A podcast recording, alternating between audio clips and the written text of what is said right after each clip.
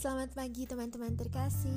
Pada hari ini, hari Rabu 16 Maret 2022 Marilah kita mendengarkan dan merenungkan Sabda Tuhan. Bacaan kita pada pagi hari ini diangkat dari Kitab Yeremia bab 18 ayat 18 sampai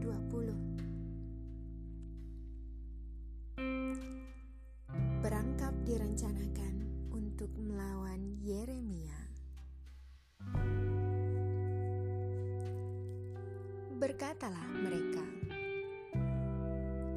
"Marilah kita mengadakan persepakatan terhadap Yeremia, sebab imam tidak akan kehabisan pengajaran. Orang bijaksana tidak akan kehabisan nasihat, dan nabi tidak akan kehabisan firman." kita memukul dia dengan bahasanya sendiri dan jangan memperhatikan setiap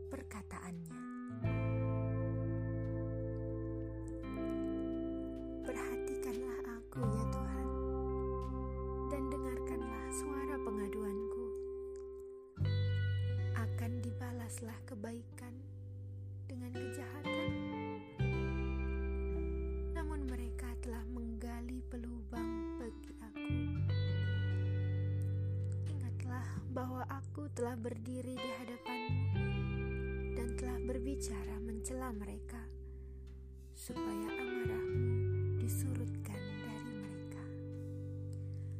Demikianlah sabda Tuhan.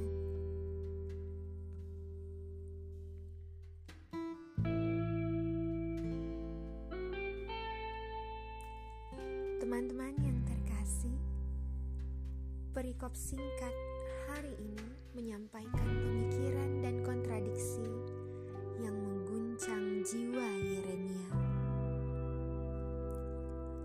Di dalam dirinya, kita bisa melihat sosok orang percaya yang dianiaya oleh musuh-musuhnya, yang menerima kejahatan atas kebaikan yang dilakukannya.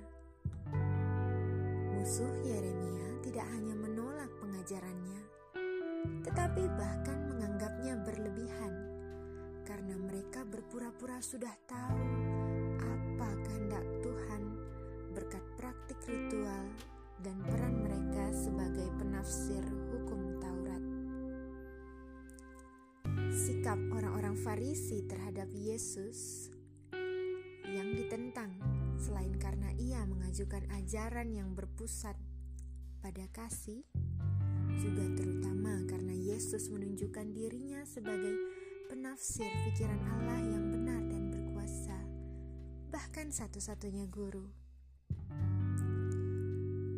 Nabi Yeremia tahu betul bahwa bukan dia yang memilih menjadi nabi. Tuhanlah yang memilih dia dan mengutus dia untuk berbicara kepada orang-orang sehingga dia dapat menyatakan kepada semua orang apa kehendak Allah itu. Kehadiran para nabi adalah tanda cinta Allah yang tidak ingin umatnya menjadi budak pemikiran dan cakrawala sempitnya sendiri. Bahkan dengan segala keraguan-raguannya, Yeremia mengerti bahwa dia tidak bisa menyerah pada musuh yang tidak pernah berhenti memasang jerat untuknya. Untuk alasan ini, dia berbalik langsung kepada Tuhan dan dengan keakraban orang percaya mengingatkan Tuhan pada saat dia berdoa. Pada saat dia berdoa bagi mereka yang sekarang